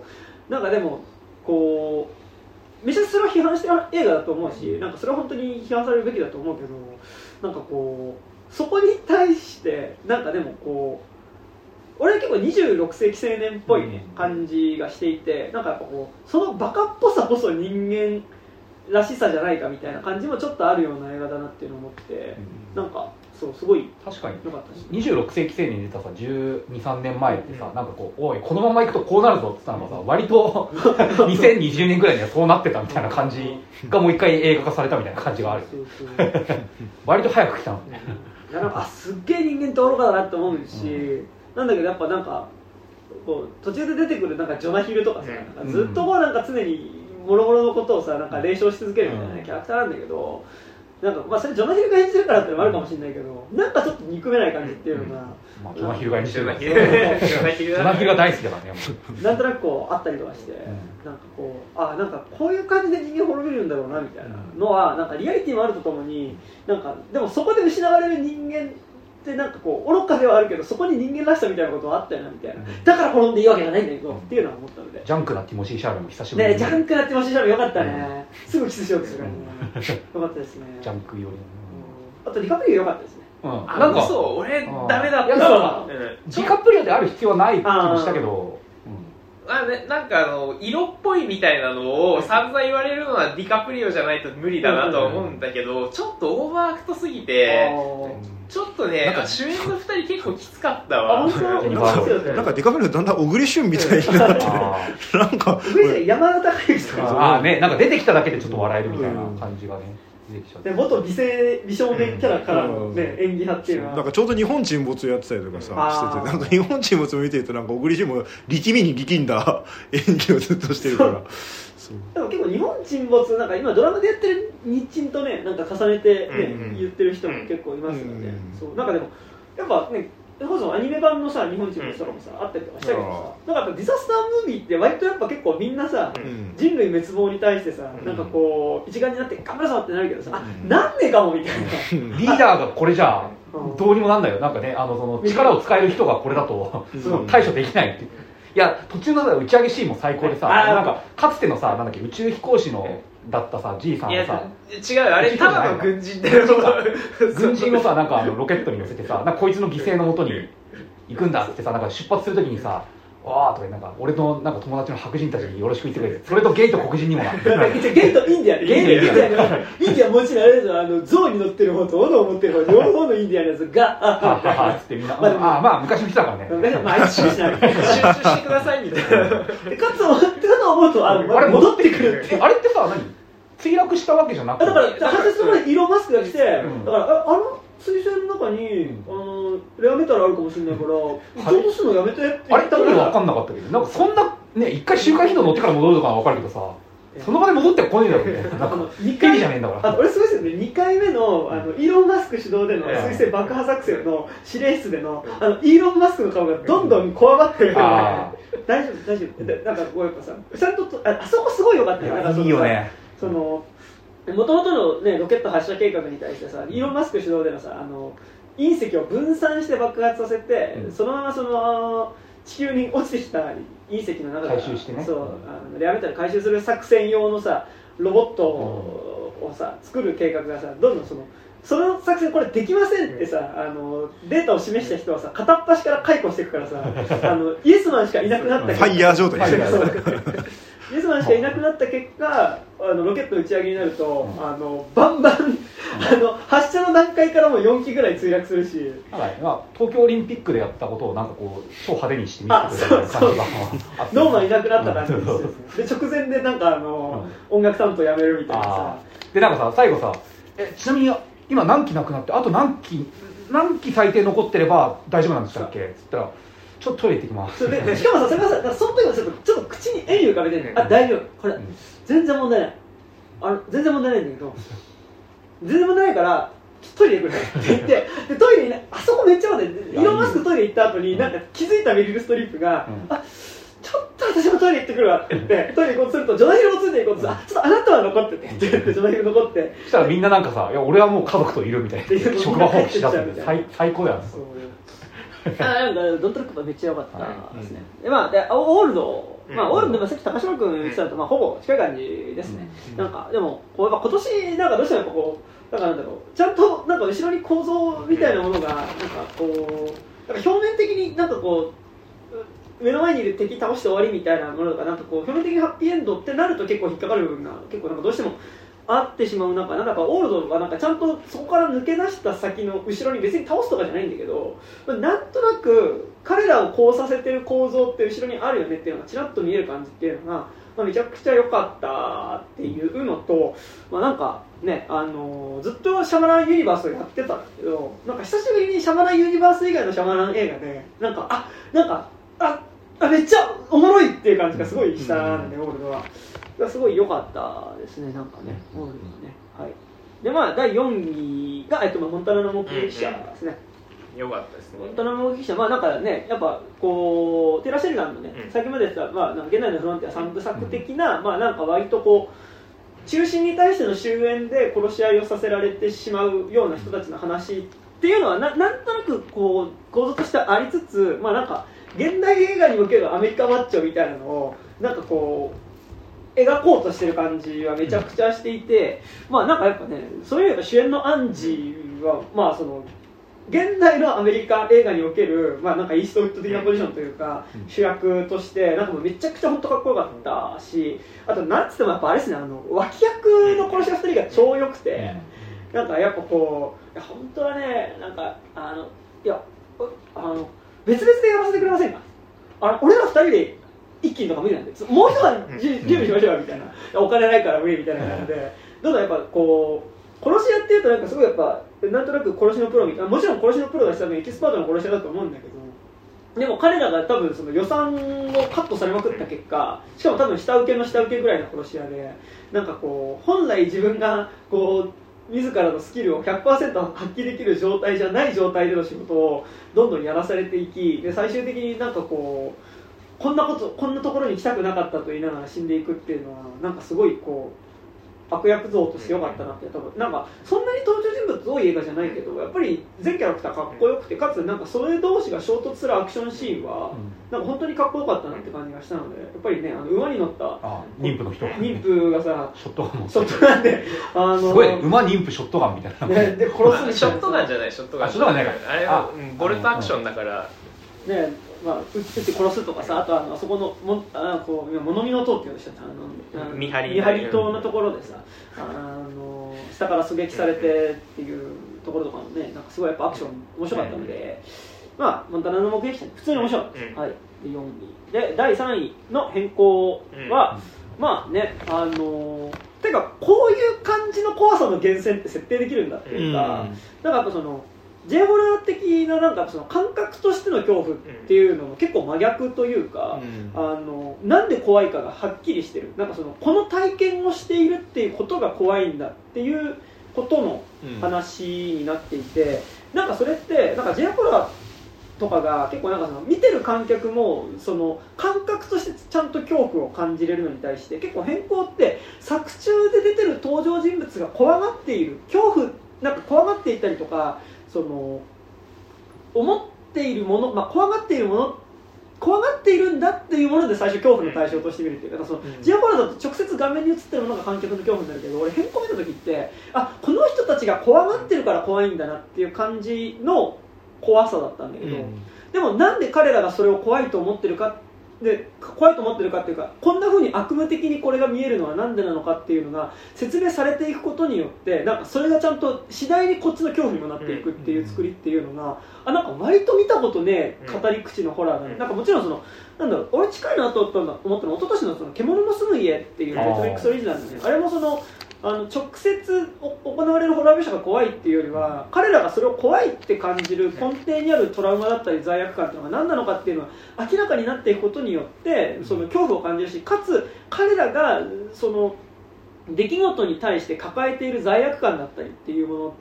とかっていうのがより観客の方にもリアルな感情として分かる。それはなんかあ悔やんでるんだなとかっていうことじゃなくてそれに対してこうこの形でそれを何回も見続けるっていうことがどういうことかっていうことが伝わってくるっていう意味でなんかよりその彼らが抱えているトラウマみたいなものの具体的なビジュアル化みたいな意味で結構なんか獣の住む家はそれが機能してた感じしたんだけどなんか変更はさらにそれの先に行った感じというかよりなんか獣の別に 獣の住む家の監督が変更を取ってるわけじゃないけどなんか結構個人的にその先の表現もできてる作品のような気がしてなんか変更は超良かったですね、うんうん。はい変更ですで第2位、えー、と偶然と想像ですけど、うん。うわ見たかった。なんか偶然とそでこれはねあれですよ。あのさっきのエヴァじゃないけど、え個人的にドライブ・マイ・カーと偶然と想像どっち入れるかなみたいな、うん。浜口浜口竜介はね、でもああれ偶然と想像の方が良かったなって感じで入れていて、ドライブ・マイ・カーも全然ベスト10に入れてもいいかなみたいな感じだったんですけどなんかでも偶然と想像浜口竜介偶然と想像って言われるとさなんか超むずい映画みたいな感じするじゃん、うん。なんかあの多分ね一番なんか浜口竜介作品の中でなんか見やすかったし、うん。なんか短編そう短編3本なんだけど、エンタメしてたかもしれないのと多分なんか他の映画とか「ドライブ・マイ・カー」とかあとまあなんだろう「寝ても覚めても」とかでなんかこう2時間とか、えーかけてやっていた中での割となんか一番こうああなんかこう見ててゾワゾワするっていうか、うん。なんかこうあなんかこうこうキワキワするっていうか、うん。なんかさこうものすごいこう会話なんかものすごいなんかその人の裸の心っていうとなんか気持ち悪いけど、なんかこうさむき出しになった心の部分になんか今これふ触れそうになってるかもしれないコミュニケーションみたいな。のって、うん結構浜口作品何でもない会話の中であれこれ今なんかほん今本心出てるんじゃないっていう感じっていうか、なんかそれ例えば、ね、寝ても覚めてもだとあそこのあの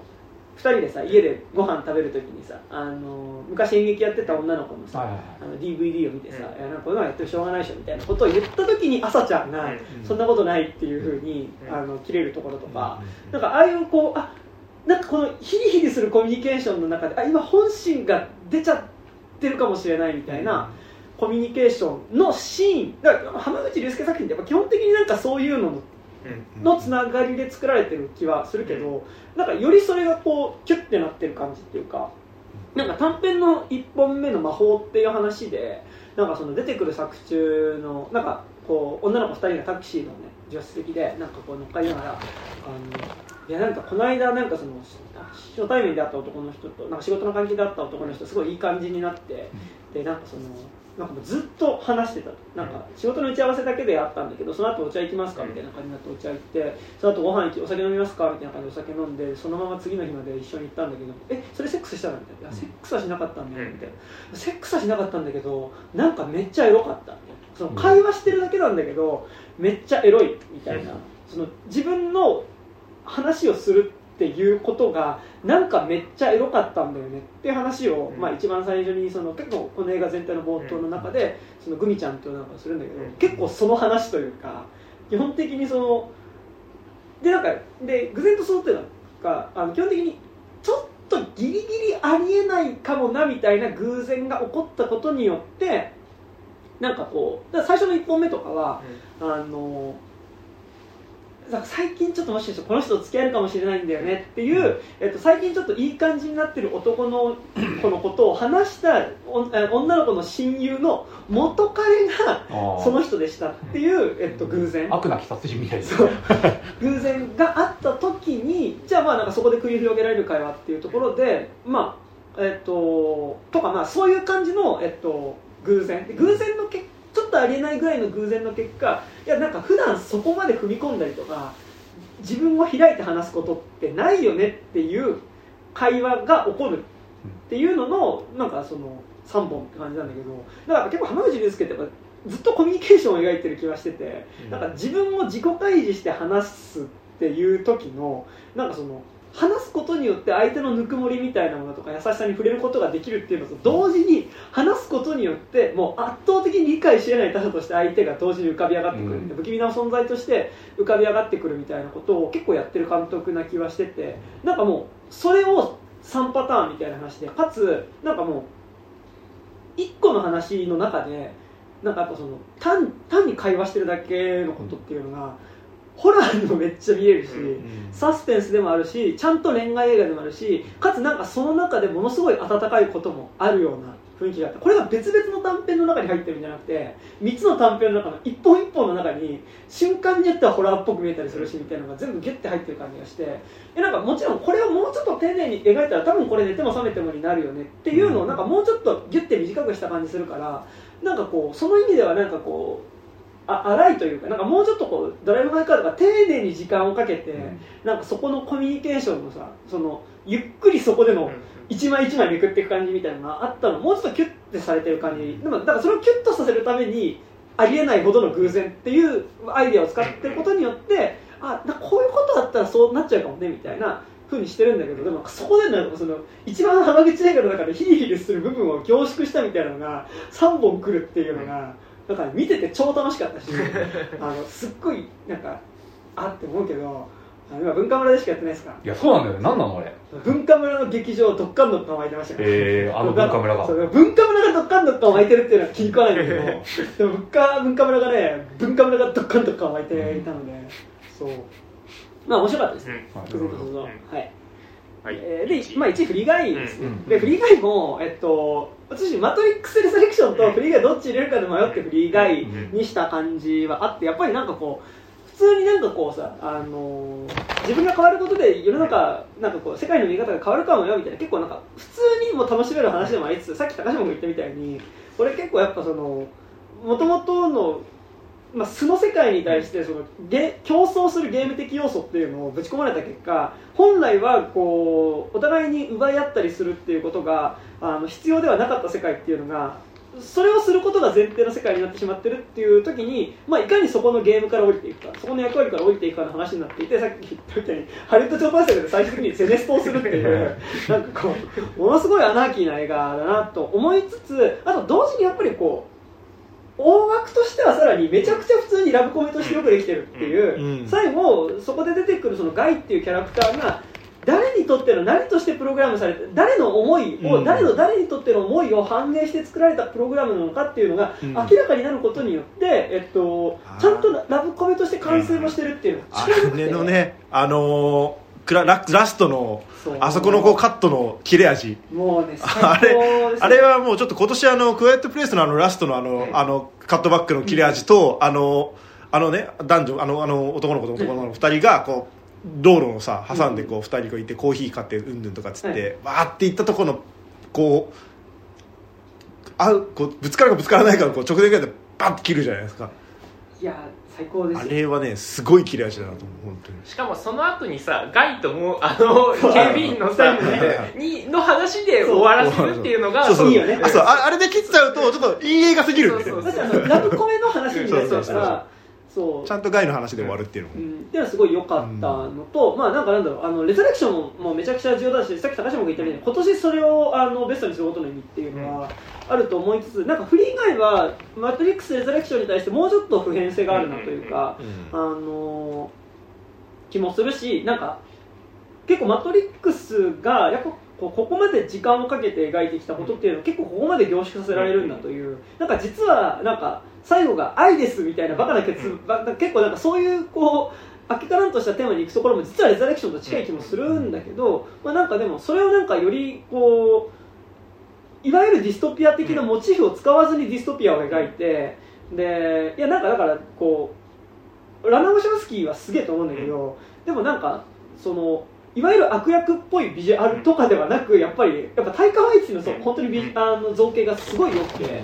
なんかじゃあ俺たちを支配してる存在っていうのはねなんかこうマシンシティのデウス・エックス・マキナみたいなねなんかめっちゃでかいねなんか怖い機械の顔みたいなのとかね。なんかそういうものかって言ってもそうじゃなくて普通になんかこうさあのーなんか調子のいいうん。なんかこう兄ちゃんみたいなのがあ割とこうこうシステムの、ね、上の方に行くとあいるのはそういうやつみたいなことのリアリティとかもだからそれは逆に一瞬あって悪夢的ではあるんだけど、っていう射程も含めてなんかこうマトリックス、まあ、マトリックスがあったからこその振り返りの気はするけどなんかマトリックスでなんかこうやっぱかなり悪夢的なビジュアルでやっていたことをそうじゃなく描いた上でなんかちゃんとこういうものにできるっていうのが振り返りすごいと思ったので、え振り返り1位ですね、うん。はいさてお待ちかね。ワーストねーストはね、でも俺ね、そんなね、ワーストってことね、いや、なんかなんだよ、これ予防線っぽいね。いやワーストはワーストなんですけど、でもこれちょっとめっちゃ迷った。愛の歌、愛の歌声は入れた方がいいなってまあまあまあ。の俺、俺として。俺として入れた方がいいなと思ったんだけど、うん。あであとあとまずね基本的にそんなに、えっと、1位2位はうん。結構ちゃんとワーストだったんだけど、3位はそんなワーストじゃないです。あのうん。消去法的にワーストになったんです。うん。で3位が、えっと、竜とそばかすの姫ああまあまあ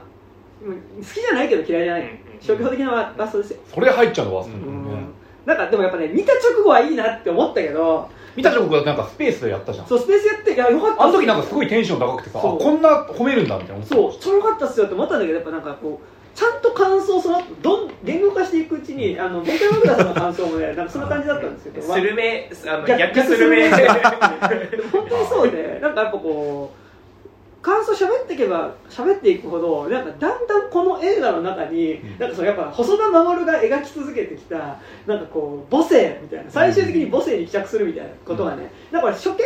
見た直後は、あなんかでもそっか母性不在の話として描いていくんだって思って、うん。いいなと思ったんだけどだんだん感想で言語化していくうちにあ違うこれ。なんかこうなんだろう。だんだんあ母性ないなと思って見てたらだんだんこうね言語化していく行きながらねどんどん上空にねカメラを引いていったのね。あのあここの街全体が母性だったんだっていうか。クリーピーみたいな なんかあのやっぱこうねよりこうね抽象的でさ巨大な形で現れてくる母性っていうものがあなんか結構これは逆にグロテスクかもしれないと思ったので、まあねゆつバカさんの意味は忘れですね、まあねラストの展開がちょっと俺普通に母性も確かに気持ち悪いけどなんかその母性的なものが出てきた時になんか母性にこう甘んじてしまう自分もいるわけなんですよ、まあ、未来の未来とか俺大好きだし、まあまあまなんかっていうのやっぱなんか後半の展開があれっていうのあとさなんかあのまあ俺竜とそばかすの姫見終わった時に俺はやっぱうちの近所があの あのねやばい家庭のめちゃくちゃ近くだったっていうことがめちゃくちゃびっくりして俺後で調べて分かってこれ一応ねなんかその何えっと公表若干してるから言ってもそんな問題ないと思うんですけどあの最後に出てくるさ坂道あるじゃん、あそこね、えっと、某、えっと、昔やってたボクシング映画の主演の人の家の近くなんですよ。ロッキ？ーいや違う違う違う違う日本の。あなわけねえだろの主演の人の家の近くなんですよ今えだからなんかうわみたいなえ気づいたまあもうちょい前か、うんえどついたるねまあまあそこら辺の、うん、も うなんかお宅の近くなんですよ、えーあそこ芸能人の家めちゃくちゃある。からなんなんでぼかしてねわざわざ当てに行くの。いやだって俺俺も渡ったこともなまあまあなんていうのもありますけどね。なんていうのもあったりうん。バツイたるねって思うさるよね。バツイたるって。ねうん。そうそう。あそこだ。なるほど。関係ねえけどな。関係ないけどうん。それが乗ってきたからさ。だから流そばさ思い出すたびにさもう肝心のところよりさうわううちの近所だみたいな。関さん流そばなんですね。流そば？俺流カスだと思う。流カスああどっちでもいいよ。どうだっていいよ。俺は流カスってあの呼んでますね。頭の中では。流姫。うん。流姫。流姫が一番いいか。あ流カスはなんかよくない。なんか感情的に。はい。で、えっと、第2位が、えっと、空白ですね。あー。ああ見てね。なんかこれはなんかでも、まあ、割と評判高いしうん。面白かったんだけど、なんか今日だ俺が思う吉田圭佑感みたいなものと題材が結構食い合わせ悪かったなって感じがしてて、なんか結構よ吉田圭佑ってさなんか全体的にうっすらなんかこうブラックなコメディ感っていうかなんかニヤニヤした笑い感っていうのがうん。ある気がしてまあちょっと突き放した感じそうなんかいやいやうん。これだからダメじゃなくて嫌な感じの笑い。うん。なんかちょっとこうすっごいそこ難しいラインの人出してくるからあれなんだけど、ん。なんかこうあんまりこうパッとしないところにいるキャラクターとかにさ、こう絶妙にちょっとこうブサイクな感じの人をキャスティングするのがちょっとうまかったりする感じとかさ、あなんかちょっとルッキズム笑いみたいなのがあると思う、だからなんかそれが悪い。まあ悪い。まあ引っかかる部分は今だとあるんだけどでもそれがなんかいっぱいよく機能してるところもあると思ってヒメアノールとかやっぱそれすごいあだからすごいなんか古谷実っぽい感じがうん。吉田圭佑ってすごいしていて、だから本当にヒメアノールってめちゃくちゃ良かったなと思ってるしなんかその監督の素質みたいなものと題材がめっちゃ合ってたなと思っているし、なんかだからその三角の田畑智子とかうもさ、ん。結構ちょっとそのキワキワのラインというかさ、あのそのダメさっていうのダメさが結構ちょっとだ嫌な感じのダメさ笑いにもちょっとなってる感じっていうのが吉田圭佑持ち味だと思うんだけどで今回なんかあの、まあ、空白なんかこうねこう誰が悪いとも言えないさこう起こってしまった出来事に対してさ、まあ、それぞれがでも、まあ、同時にそれを引き起こしてしまったね、ことに対する、まあ、その一人の女子中学生がさその家庭シングル、まあ、その割とちょっと細やな感じのお父さんのいる、えっと、家で暮らしてる、まあ、お父さんと2人だけで暮らしてるその女子中学生の女の子が、まあ、学校でも居場所がなくて家でもちょっと人とも相談できないって家にもお父さんにも相談できないみたいな悩みを抱えてる時にこう偶然そのスーパーで万引きをしてしまってでそれを追いかけていった店長が追いかけていった結果車にひかれて死んでしまった。っていうのに対してそのお前が追っかけたから死んだんじゃないのかっていうので、まあ、古田新太が襲ってくるみたいな襲ってくるというか、まあ、詰め寄ってくるみたいなとことですやっぱ彼女が死んだことに対してこう微妙にみんな罪悪感とか自分の関わってたこともあるんじゃないかっていうのもありつつそれを認められないからお互いにそこを非難し合ったりとか逆に非難されることによってもうひたすら謝り続けていくうちになんか自分自身がなくなっていくみたいなこととか、あなたは悪くないんだからっていうふうにそのえっ、とその責められてる人のことを擁護する人のまた欺瞞みたいなのね、なんか描かれたりするんだけどあのだから結構個人的に悪人みたいな題材の話を吉田圭佑が撮ったなみたいな感じはしていて、悪みだの映画の？あいあのなんかその結果なんか題材自体はものすごくヒューマンな話なんだけどなんか要所要所に入ってくる吉田圭佑みたいなのが結構なんか悪い感じで作用してる感じがしててまあ諸刃だよねうん。吉田圭佑にはで特にあの寺島しのぶその要は、えっと、追いかけていった店長がだからその最終的にそのあのお前がやったんじゃないのかって古田新太にね追いかけ回されるうちに精神的に参っていったりとかやっぱりそれがマスコミに報道されることによってそのスーパーにも嫌がらせがあったりとかするときにあなたは悪くないわよみたいな感じでその、え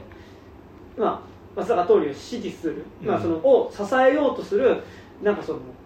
まあ、ものすごいボランティア活動とかに熱心な、えっと、せよく言えば世話好きのおばさん、悪く言えばちょっとこう偽善的なおばさんっていうのを、でもなんかかつちょっとそこに松坂桃李への肉体関係も含めての、えっと、行為があるみたいなのの描き方っていうのがあなんかこれをここに入れてくる感じすごいしんどいなっていうか。だからその題材の審査に対して、まあ、そこに限らずなんだけどなんか脇役でちょこちょこ出てくるキャラクターとかもちょっとなんか吉田圭佑的な塩梅のなんかその、ダなメ？なんかね笑ったり剣をしたりしていいぞって思って置いてるキャラがそう。出きがちなのがある。なんかねカレーこぼしちゃう女の人とかって出てくるんだけど、うん。あのボランティアで炊き出しやってる時のカレーこぼしちゃう女の人の感じとかもうなんかちょっと結構ねその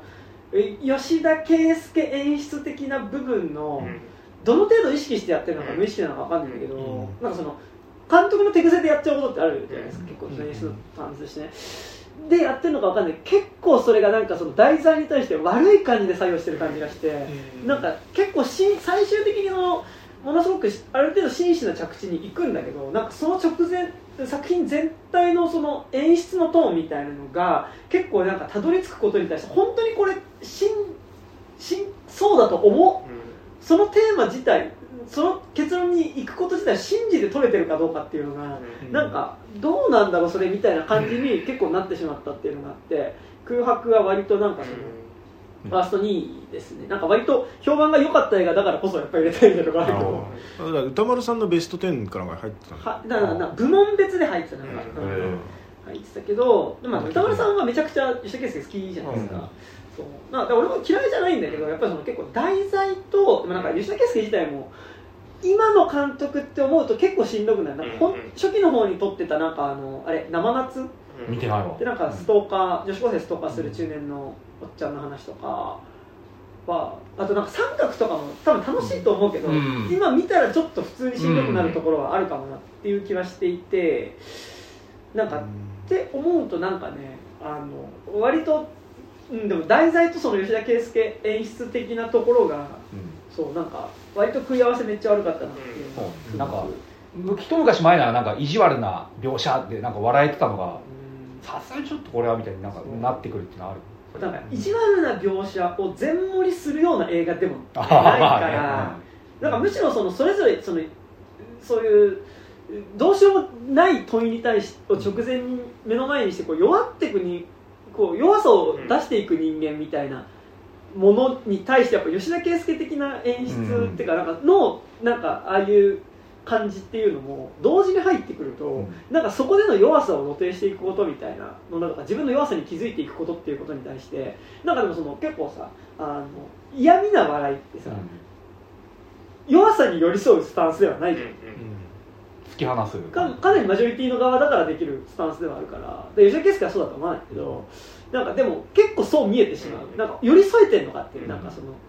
て感じがするし あとなんかっていう感じで見てたからなんか終盤であんまこの曲映画曲かかる映画じゃないんだけど終盤でかかる曲がなんかめっちゃ悪人のサントラっぽいの。だから悪人のサントラチャラチャラチャラチャラチャラチャラチャララチャララチャララチャララチャララララ誰が作曲してるあそれ久石譲だけどあでで空白は久石譲じゃないんだけどなんか終盤でかかる曲がなんかめっちゃなんかこのチャララチャララチャララいや大体チャララだよ映画感じのサントラあなんかこれ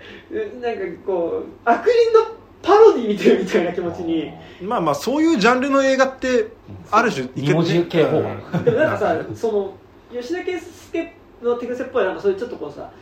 斜めから見て笑うみたいなのに対して、なんかそのこのジャンルっぽいのがっていうのの伴奏が「ザ」で入るとさ、あこれじゃね悪人パロディみたいなことなの？っていうふうにも見えかねない。絶対そうではないんだけどでもなんかこう組み合わせ的にそう見えてしまうみたいな感じが結構あってなんか空白は割となんかこう真摯になれば真摯になる分結構しんどいみたいな感じがある映画ではありましたね。でまあで1位が、えーキングスマンあ ーストエージェントって感じでね。ワー。スト1位ですけど見てねえわ。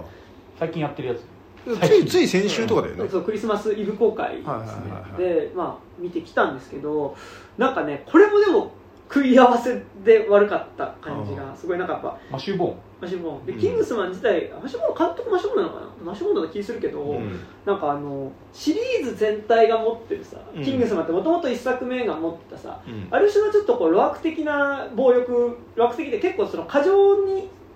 な暴力描写みたいな、うん。暴力アクションみたいなものとちょっとブラックコメディな感じ。うん。うん。なんかね俺結構なんかキングスマンシリーズ前作のゴールデンサークルまで割となんかあのクレヨンしんちゃんの劇場版みたいなノリ、その敵の造形も含めてなんか結構突拍子もないバカな敵出てくるじゃないですか、毎回毎回ビッグマック食わせてくれるやつとか。でなんかその敵がやろうとしてる計画自体もさ、うん。結構「クレヨンしんちゃん」の劇場版級に結構割とバカな計画だったり。まあのよりたちの悪い版みたいな。ねうん。するっていうのは結構なんかこう「クレヨンしんちゃん」の実写版ではありつつアクションめっちゃかっこいいし、うん。なんかそこに同時にこうね通底してメッセージとしてあるメッセージとしてもこうあの自分自身をリスペクトすることによって自分自身だったりその相手にリスペクトを持つことによって自分自身をジェントルマンっていうかそのうん。一人の人間としてその自分自身を律することもできるみたいな、その暴力を振るう場にもマナーメイクスマンですよ。ね、はい。っていうのが、まあ、あるなと思いつつ、まあ、今回だからファーストエージェントがさ多分、ん。前回のゴールデンサークルでふざけすぎた結果さ、うん。なんかその反動なのかわかんないけどさ、うん。結構リアル路線。だまあしシリアス路線になってて一次大戦。一次大戦から二次大戦に向かう、えっと、ところの話になっていてうん。でで結構なんかそのちゃんでその中盤で描かれるのが本当に結構1917的な話というか、まあ、一次大戦のもう本当塹壕戦のもうめちゃくちゃこうちょっとでも動いたところで、うんあの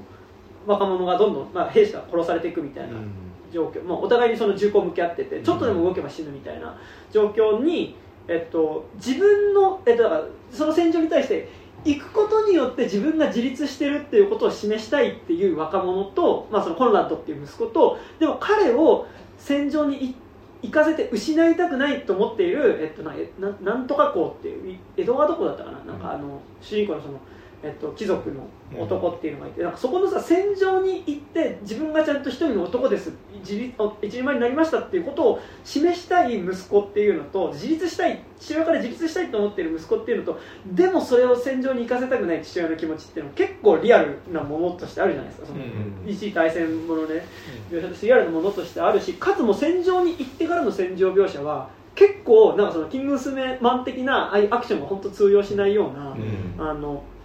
塹壕戦でちょっとでも動けば銃弾飛んできてっていう状況の中でのでもう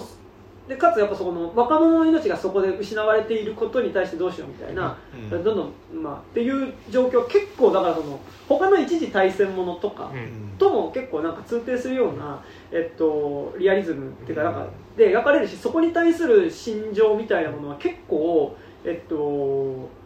し真摯なものっていうか、うんで描くんだけどそれに対する回答として示されるアクションだからその戦場でのアクションは割と結構そんなになんかキングスマン的なさこう痛快アクションをすればどうにかなるとかではない。もう本当に銃弾が取ってるところもう銃弾がかすめていく中なんとか仲間の動けなくなった仲間を背負って走って逃げなきゃいけないみたいなこととかっていうのが続いていくようなのに対してやっぱそれに対する後半の回答としてやっぱりもう一回そのキングスマン的なバカアクションが繰り広げられるっていうのでなんかそこのえこれ同じ世界線の中にこうあるアクションなのかっていうしかもそこで行く息子っていうのは前半でキングスマンのエージェントの一人として活躍する人物だから、なんかそこでのギャップがあったなっていうのとやっぱ一次大戦のリアルなものとしのリアルな時代背景の中で描いていくって言った時に結構その陰謀論的な形での実際の政治家だったりとか、あの各国のその首首相だったりとかねあのが出てきてでそれの裏のつながりみたいなのが出てくるんだけどでそれが多分おそらくギャグっぽくあえこことここがつながるのかよみたいな。だからその一応最終的な敵キャラのつながりとかに関しては多分一作目での敵とか、うん。一作目なんだっけ、えーハンバーガーハンバーガーマンササミュエル。ジョンサミュエル・ジャクソンとうん。あと2作目の、えっとジュリアン・ムーアね。ジュリアン・ムーア。とかと名前覚えて結構同じうん。割とバイブスではあると思うんだけど、うん。それを実在の人物でやることによって、うん。結構えってなるし、そこで手を結ぶ2つに対しての主人公が結構今回あのストレートにイギリス大英帝国ナショナリズムみたいなところがもともとあるシリーズではあるけど、結構やっぱそれが露骨に出てる作品で。でしかも第一次大戦やっぱその植民地戦争でさなんかだから、いろんなところから奪った結果イギリスがああなってるっていうのの後のまあ構造においてなんかそのこことここが手結ぶギャグみたいなのって、うん。でそこと戦っていくイギリスイコールキングだ2作目まではさ各国のキングスマンとか出てくるからさ、うんなんかそれがそのワールドワイドに世界で起こるその、まあ、ブラックゴースト的な存在っていうかさその世界を混乱に陥れようとしたしてる存在とだから国際的なスパイ組織みたいな感じで見えるからいいんだけどかなりイギリスのうん。あのなんだろう利益のために戦う人うん。ではないんだけどに見える作りになっててかつそこで最終的におそらく多分2作目につながる形で提示される本当の敵みたいなのが、うん。なんか「おー」みたいな「お前」みたいな感じになる話で。なん。かだから結構その